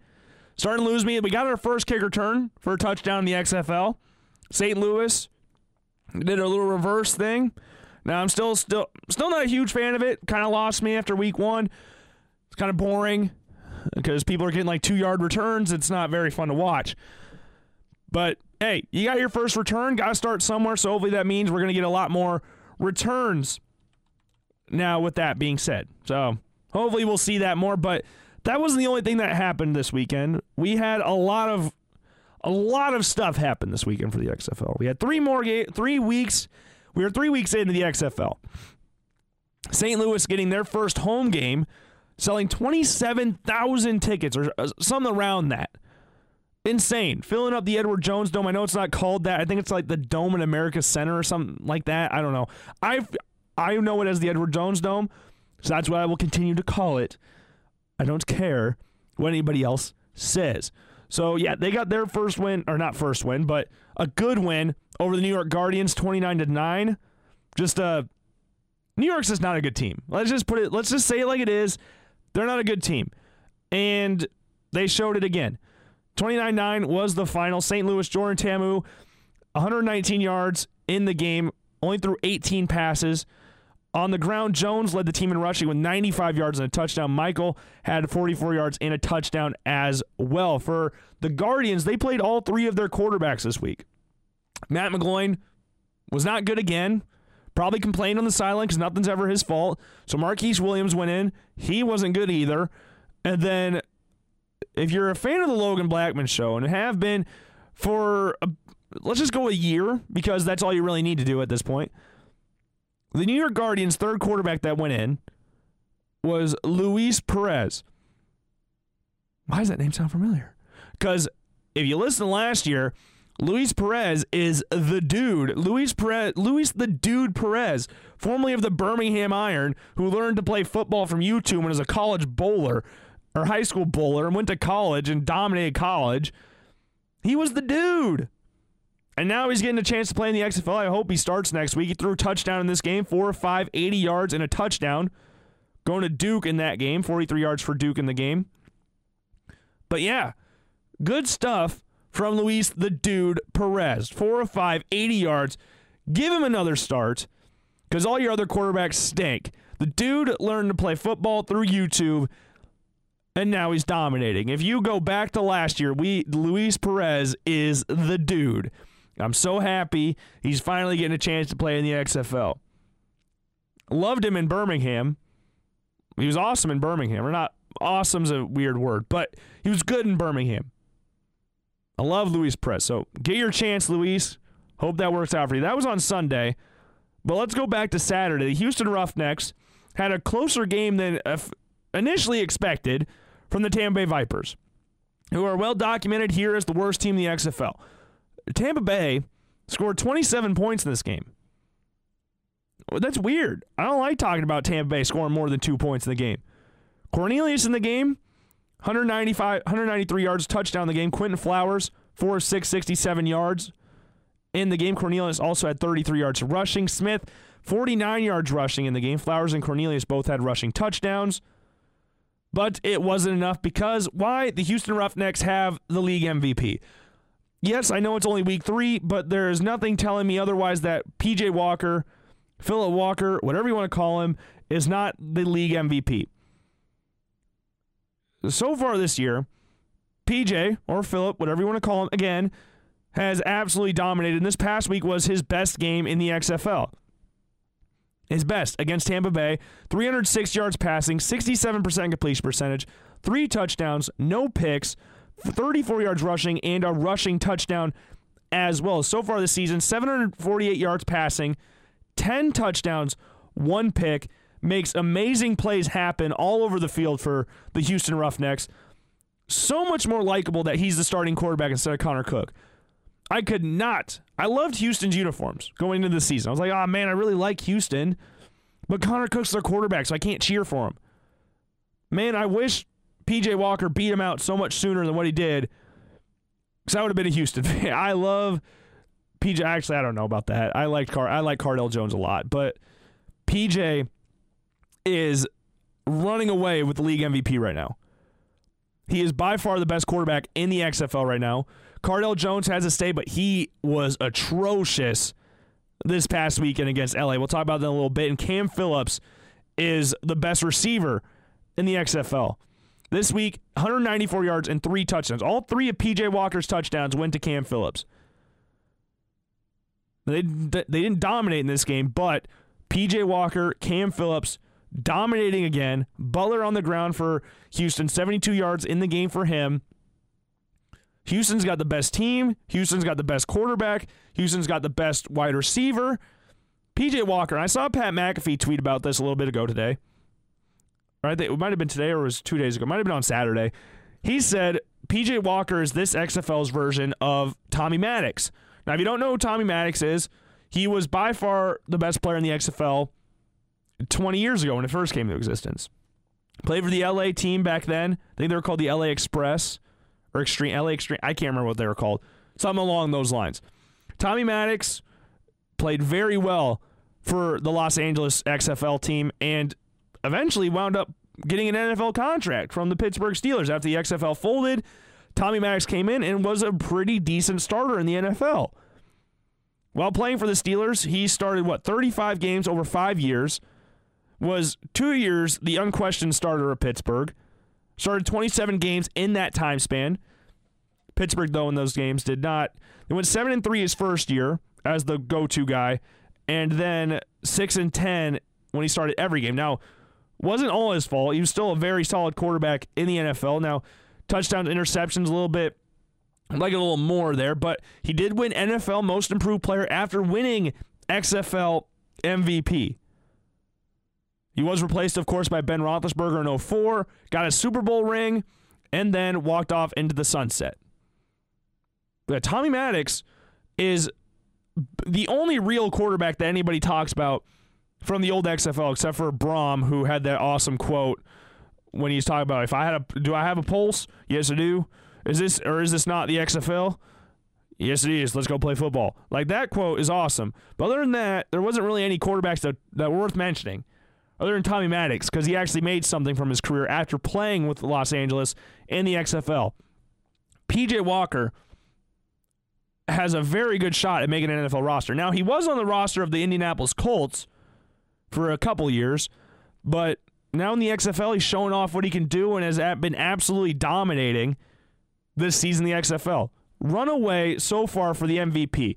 I said it was close last week with him and I'd say Cardale Jones, but good lord, what a I don't even know what to call this. What a terrible game last night between the DC Defenders and the LA Wildcats. We'll talk about that one a little bit, but let's talk about the last game on Saturday between Dallas and Seattle. Seattle one and two on the season. Dallas two and one after losing week one to St. Louis. Landry Jones, three passing touchdowns, two picks, 274 yards passing in the game. Parham led the team in receiving with 101 yards, receiving two touchdowns. Cameron Artis Payne, 80 yards rushing for him. For Seattle, Brandon Silvers, 204 yards passing and two touchdowns. And Austin Proehl, 81 yards and a touchdown for Seattle. Keenan Reynolds, former Navy quarterback, at 37 yards receiving in the game as well. Kenny Farrell got the other receiving touchdown for the Seattle Dragons. Dallas now 2 and 1. We're expected to be one of the best teams in the league going into the season and are starting to show that now after back-to-back wins. Got a nice one against LA on the road and got another one on the road in Seattle. Two very I don't know what to call it. The Seattle's got a very passionate fan base in regards to all sports. So it was a very tough environment to play in, but they got the win. In our last game we got to talk about DC Defenders going up against the LA Wildcats. DC got absolutely stomped by LA. It wasn't even close. From the first drive of the game, LA looked like they were going to dominate that game. Josh Johnson was hurt week one, came back week two, played good, not great. Now he's looking in the flow. Josh Johnson, this might be controversial, maybe not, is the best quarterback in the XFL when he's healthy. Because if you look at Josh Johnson's career, he is always the guy that is linked between the NFL and all the other lower leagues. So, like the AAF, he was the first overall pick in the AAF draft of the San Diego Fleet. And now he's one of the top picks in the last XFL draft for the LA Wildcats. Constantly, he was on the Redskins last year. He's constantly getting linked to other roster spots in the NFL. Josh Johnson and PJ Walker are two very talented quarterbacks, and Josh Johnson showed that when he's healthy, he's arguably the best quarterback in this league. Now, I know right now, PJ Walker, as I said, runaway MVP candidate, but in regards to full talent, Josh Johnson is insane. Love watching Josh Johnson play. I have a San Diego Josh Johnson card, football card when I was younger. I got that. He's a baller, though. 278 yards passing, three touchdowns, two of them to McBride, who had 109 yards receiving. Spruce, their leading receiver on the season, didn't really see any action until like the second half. He only had three catches in the game, and Carter, three of three receiving targets, 41 yards, touchdown in there. Carter also had 34 yards rushing and two touchdowns in the game. Now, that's the good stuff. Let's talk about what the defenders did in this game. Cardale Jones, first loss in his career. 13 and 1 now as a starter. He completed 50% of his passes, 103 yards, and four of the worst picks you'll see in your entire life. Terrible picks. Just terrible. Nothing great about it. Now he has four touchdowns and five picks on the season. Not great. He was looking very, very good the first two weeks of the season.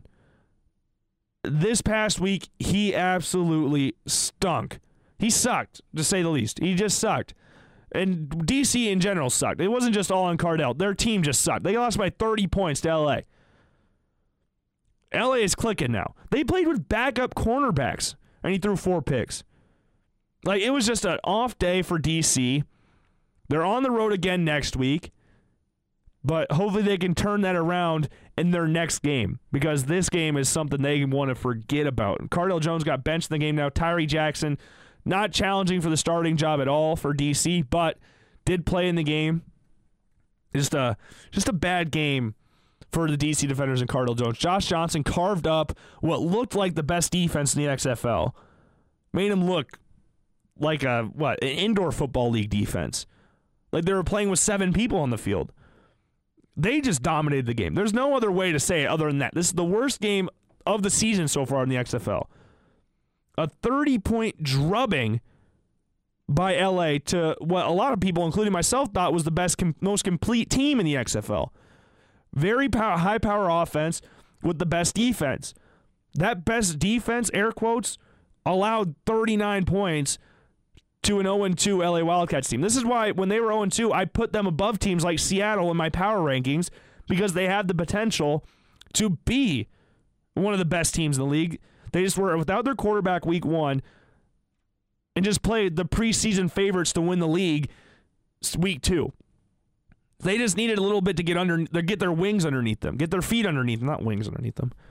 But yeah, tough, tough week for the DC Defenders after dominating the past two weeks. Looked like a shell of themselves this week. Now, we got some fun games next week as well. I'm excited for a couple games next week. So next week we got on set starting on Saturday at one, LA Wildcats versus the New York Guardians. Game be on ES ABC. Next game, Seattle Dragons against St. Louis Battlehawks. Be at four on Fox. Then going on the Sunday, Houston versus Dallas. Early pick for game of the season right here, Houston versus Dallas. Now I know St. Louis versus Houston, or St. Louis versus Dallas, and St. Louis versus Houston. No, it was just St. Louis versus Houston, not St. Louis versus Dallas. Are the games of the season so far? That's the game of the year. Houston versus St. Louis. But that Houston versus Dallas game, Dallas's first home game of the se- or second game because they lost their first home game of the year, should be a very very fun one. And DC going to Tampa to take on the Tampa Bay Vipers on E ESPN two. Hopefully they can get a win there because Tampa Bay, worst team in the league, but they did play a lot better at home this past week than they did all year in their first two games on the road. So maybe they're just a way better home team than a road team, like most teams are. But hopefully DC can bounce back from that. But Houston, man, I thought DC was the best team in the league. No, it's Houston. So here's my week three power rankings for the XFL. For best team in the league, Houston. Only undefeated team in the league, high power offense, best quarterback in the league. They're the best team in the league right now. Going number two, St. Louis has looked awesome their games this year. They only play the only reason they lost week two is because they played the best team in the XFL.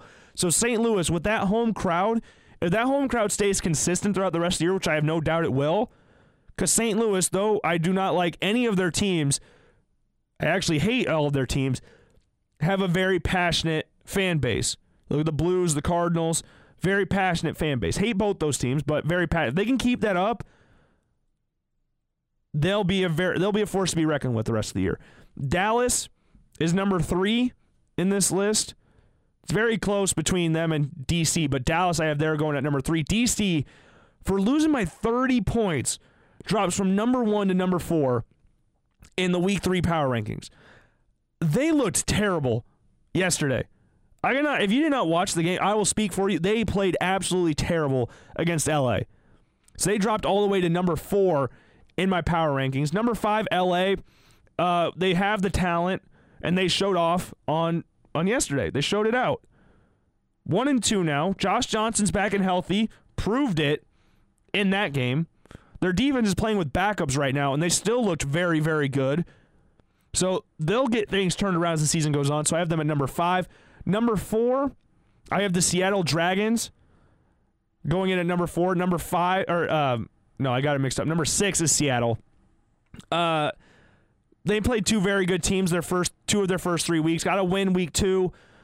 Home crowd, they have a pretty solid home crowd there in Seattle, so I think they'll get a couple more wins. But right now, they're the sixth best team in the league. The f- seventh, easily the New York Guardians. That team stinks. I don't know what they did week one except play the worst team in the league. And even in week one, when they won 23 to 3, they still allowed like 400 yards of total offense. Their defense isn't good. They just couldn't, Tampa Bay just couldn't score in the red zone. Uh, New York sucks. They are terrible. Their offense stinks. The only reason they looked good and semi competent week one is because Tampa Bay's defense is even worse than their offense is. So New York's number seven on this list. They haven't scored. They scored nine points last week, zero points the week before. They're bad. They're a very bad team and very overhyped team. And the last ranked team, Tampa, that's been the same thing I've said all year. Don't really think it'll be changing unless they pull off a massive upset against DC this week. But that's my power rankings. We go Houston, St. Louis, Dallas, DC. Then we goes LA, Seattle, New York, Tampa. That is my week three power rankings for the XFL. So I hope you all enjoy those power rankings. Now that we talked about the XFL, let's talk a little bit the NFL. We got about 15 minutes, six uh, now just 15 minutes left in today's show. The combine started officially this weekend. Quarterbacks, all the people coming in, getting their measurements, doing their interviews, all that stuff. But the events actually don't take place until Thursday, like the the tests and all that stuff. So starting on Thursday, we got the quarterbacks, tight ends, and wide receivers. Friday, got the kickers, special teamers, O linemen, and running backs. Saturday, we got the D linemen and running backs, and Sunday, we got the defensive backs. When I said, I think I said D backs on Saturday. D back, D linemen are on Saturday. And big news coming out of the combine is that number one overall prospect Chase Young is not participating in any of the combine drills, which is which is fair. A lot, a few, a fair few prospects don't participate in the combine drills. Lamar Jackson didn't participate in the 40 yard dash. Kyler Murray didn't participate in the combine at all. And now Chase Young's not doing it this year.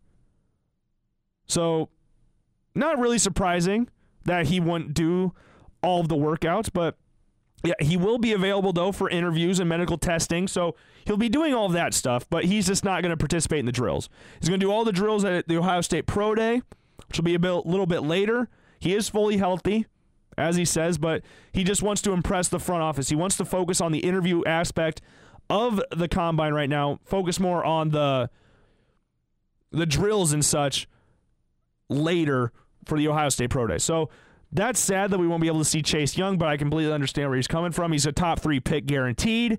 So he doesn't really need to prove anything at the combine. For people that don't need to prove anything, why would they waste their time at the combine? Do the interviews, get the measurements, do the testing, do your pro day. That's basically what, if you're guaranteed to go one, two, or three, and he's pretty much guaranteed to go one or two, but guaranteed to go two, unless the Redskins trade back, which if they get some amazing offer from like Miami or something, then they could trade back. But right now, he's pretty much a lock to go number two to Washington. So we'll see how that goes. And we also got for the combine, which again takes place starting on Thursday for quarterbacks, tight ends, and wide receivers. We've got 16 new drills that are coming to the NFL scouting combine for quarterbacks. We got new end zone fade routes, which is very good stuff. They need to work on some fade routes. That's what a lot I think a lot of quarterbacks need to work on because it's a very difficult throw, even though it's only from three yards. You got to practice getting a height on the ball, making sure the receiver can catch it. Know your receivers. Make sure they can go up and catch it. Make it throw a catchable ball, essentially. Very low percentage pass, but if it works, it works. You also got time smoke now route drill. So we got that one as well. Quarterbacks will throw one pass receiver running a smoke now route, usually a route that is adjusted at the line based on pre snap reads, indicating a quick completion will be available against soft coverage on each side consecutively. For the running backs, we got the Deuce Staley drill, which is named after former Eagles running back and current assistant coach Deuce Staley. Involve a running back going up, lining up behind a horizontal step over bag is part of the new, of three bags laid from across.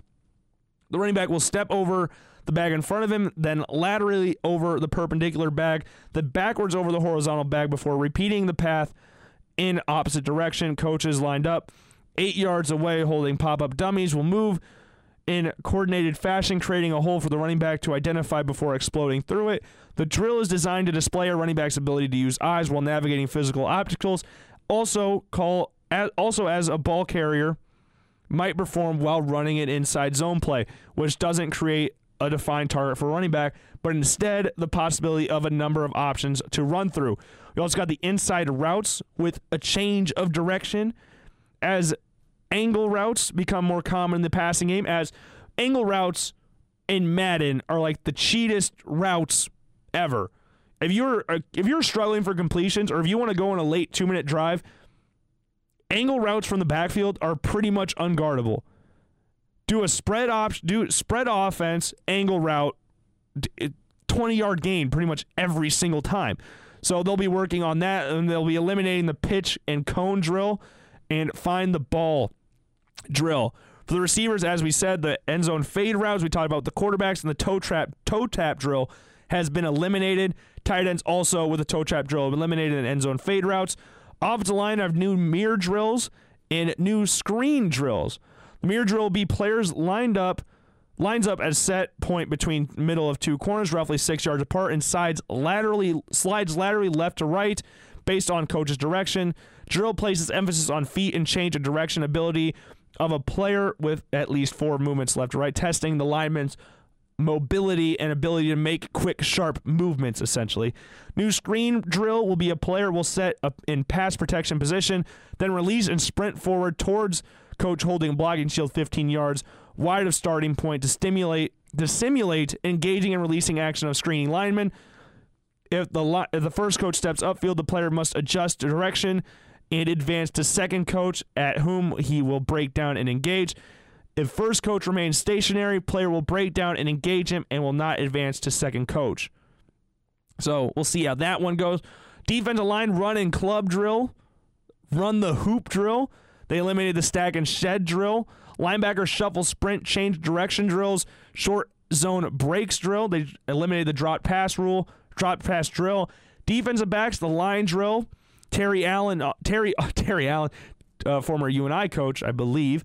Teryl Austin drill, box drill, and gauntlet drill. They eliminated the close and speed turn, pedal, and hip turn drills. So those are your new drills. I didn't fully explain the last, like the defensive drills, because we got about nine minutes left in today's program. So I want to talk about something else before we carry on with the remainder of the show. Mock Draft 2.0. I know I said I would re- release it either today or Wednesday. I'm going to release it next Monday. Makes more sense to me releasing it next Monday because the NFL scouting combines this week, starting Thursday again, ending Sunday. So I can get a full read on prospects. I will watch the entire combine if I can because I think the combine's prime time this year. So a better chance to watch that. So that'll be a lot of fun to watch. And looking at the combine, there's a lot of prospects around there, obviously, trying to get a job in the NFL. A lot of prospects that draw the eye of people. And there's a lot of prospects that people view need to have a good combine in order to get a higher place in the draft because higher draft picks equals more money, better chance to start, and stuff like that. So I'm going to go through a bunch of positions and talk about which player in that position group needs to have a good combine to help them move up in the draft. For QBs, I'm going with Jacob Eason, former Georgia quarterback, now at Washington, or formerly of Washington as well. He's kind of a fringe first round quarterback. Now, the obvious pick would be Tua Tagovailoa to see how mobile he is after his injury. Dude's going to be drafted in the first top. He's going to be drafted in the top five regardless. Jacob Eason is why why I put him here. Well, they want to see his athleticism first of all. Don't really know how athletic he is. We know he's got a rocket arm, and we'll see that in action when on Thursday. So that's what a lot of people are going to be looking for. That will definitely help his draft stock. I currently think he'll be a second round pick, but I definitely think he could be a first round pick. If he shows out at the combine, he will probably be a first round pick. Running backs, we got Cam Akers from Florida State. Now, the running back thing, this one's going to be interesting because I don't think any of the running backs will get drafted in the first round. I think D'Andre Swift and um, J.K. Dobbins have the best chances of getting drafted in the first round. I would say D'Andre Swift the best out of the pair. You got Clyde Edwards Helaire as well from LSU, Jonathan Taylor from Wisconsin. So we got all those people that we can talk about. But they're all expected to go in the first, late first, second round, somewhere around there. Cam Akers, some people have said, is the a, another Marshawn Lynch, essentially. 5'11, 212. Put up good numbers at Florida State, but nothing that's going to blow your mind away. Hit uh, about 1,400 yards or 1,100 yards last year, improved on his sophomore year where he only had 100, 706 yards. Now, Florida State, they're not very good. They're pretty bad. Everyone kind of knew that. Their offensive line was one of the worst in the nation. So we'll see how he does with all of his drills because right now he's not going to get drafted in the first two rounds. At least we we would think. There still is a chance, but if he shows out the combine, shows off his catching abilities, speed, and all that stuff, he could get pushed up into that conversation. At wide receivers, now this one, both these guys are going to go in the first round, but I think they could move up in the draft with a comp, great combine performance. First one I want to talk about, I have two here, is Henry Ruggs the third from Alabama. Now, he is projected to go in like the 15 20 range, somewhere around there. If he breaks the 40 yard dash time record, he could easily go in the top 10. We could be possibly talking about him going to the top 10. If he runs a 4 1 something, we are talking about him possibly going in the top 10. Because speed kills. John Ross got drafted ninth overall. John Ross is not a better receiver coming out of college than Henry Ruggs is. That dude has got elite speed. And look at where the NFL is going. Look at the team that just won the Super Bowl. Look at well, actually look at the two teams that went to the Super Bowl. The amount of speed those two teams had on the outside is ridiculous. They don't have that stereotypical big-bodied wide receiver. For the Chiefs, if you want to call Sammy Watkins that, good to know. Both teams built extremely fast wide receivers and really, really good tight ends. Two, the two best in the NFL. George Kittle, the best player in the NFL, according to Pro Football Focus. If he breaks the 40 yard dash time, even if he doesn't, he could still be talked about in the top 10 pick. Speed kills. So if he impresses with that, we'll see what that does. And the other one's Laviska Shenault Jr. He's had an injury played career at Colorado. Wasn't very productive because he got hurt. When he was in, the team was way better and he was very productive, but he just got hurt all the time. So that's what they're going to look at there. He's basically the DK Metcalf of this combine, not the physical specimen that Metcalf was, but teams are might be concerned about the production value that he had, also the injuries that he had, but he will still be a solid NFL receiver as we expect. I love I love Laviska Shenault Jr. I love this guy, but teams might not might look past him due to his injury history and the lack of production he did have. But I love this dude. This dude's an absolute baller when he's healthy. So if he stays healthy, he could have a very good NFL career. Going the offensive line, I got two people here again. I got Tristan Wirfs from Iowa and Mekhi Becton from Louisville. Now with Tristan Wirfs, arguably the best offensive lineman in this draft. They got there's four or five really talented. There's four really, really, really, really good offensive linemen in this draft. Tristan Wirfs is one of them. Big Ten Offensive Lineman of the Year. Allowed what two sacks in three years as a starter at Iowa, or one sack in two years, or uh, something crazy like that. Dude can play tackle, but a lot of people are starting to think that he can play guard. He should play guard because they don't think he has the athleticism to play tackle in the NFL. If he shows off his athleticism, that will make sure people go that think he's a tackle. People draft tackles higher than guards. It's just a fact. Tristan Wirfs, great blocker. See if he has the athleticism to maintain being a tackle. I think he can be a tackle in the NFL. I don't think 40 yards dash is important. I think it's the lateral mobility stuff that we have to look at with the offensive lineman. And Mekhi Becton, massive dude. See how well he can move. Basically, the DK Metcalf of the lineman. Massive specimen, M- Mekhi Becton. We'll see how well he can move because that will definitely help move him up draft boards. Going to the linebackers, Akeem Davis Gaither from Appalachian State. Smaller school, smaller size. He's 6'2, 215. Very small linebacker. Some teams may want to move him to safety. So we'll see how he does in the drills. Kind of like a Darius Leonard type.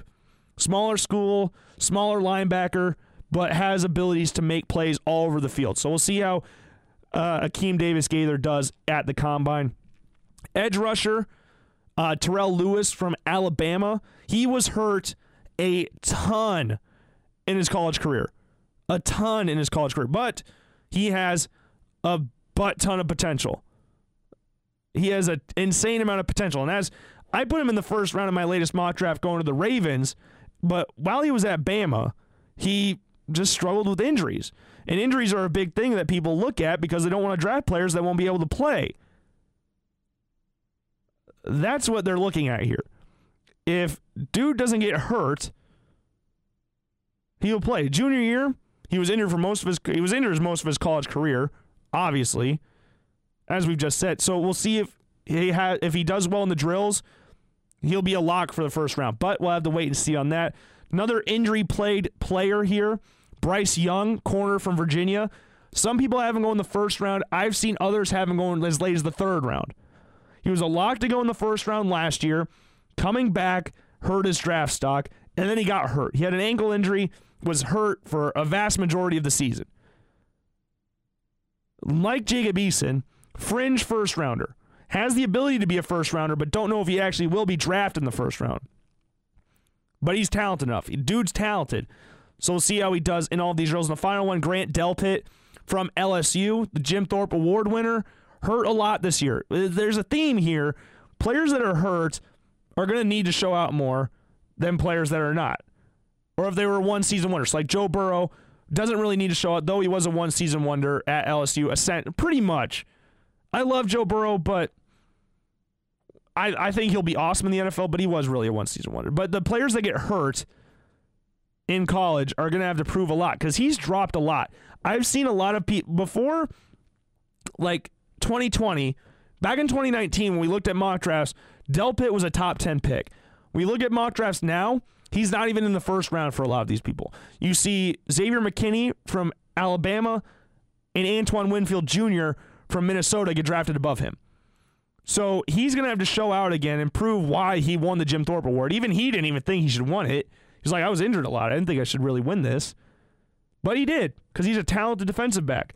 Ball hawking safety, tackling issues, but he can get himself back into the first round guaranteed if he has a great week at the combine, a great day at the combine. A week, yeah. So that's all we're going to talk about today on the Logan Blackman Show. I had way more to talk about. Quarterbacks I wanted to go through. We're just going to have to push that back to Wednesday. So look out for that because that'll be a very fun conversation to have. I love talking about the quarterback situation around the NFL because there's going to be a lot of changes in the NFL as regard in regards to where quarterbacks will be come next season. It's going to be fun. It's a fun time the offseason because it's just a prediction time. It's not as fun as watching, but it's fun for predictions. And that's what we do here. That's what radio show people are supposed to do. That's what I'm doing. So, yeah, we'll get all of that on Wednesday. We'll have a lot more to talk about on Wednesday. Iowa State in action tomorrow night. So make sure you tune in that. Iowa State will play TCU, Iowa against Michigan State. UNI back in action on Wednesday against Evansville. So make sure you tune into all of that stuff. Pay attention to the combine stuff. Watch some spring training baseball, watch some hockey, NBA, all of that stuff. And we will be back to you on Wednesday from 12 to 2 here on 94.5 KULT. Everything UNI. I am your host, Logan Blackman, signing off. Peace.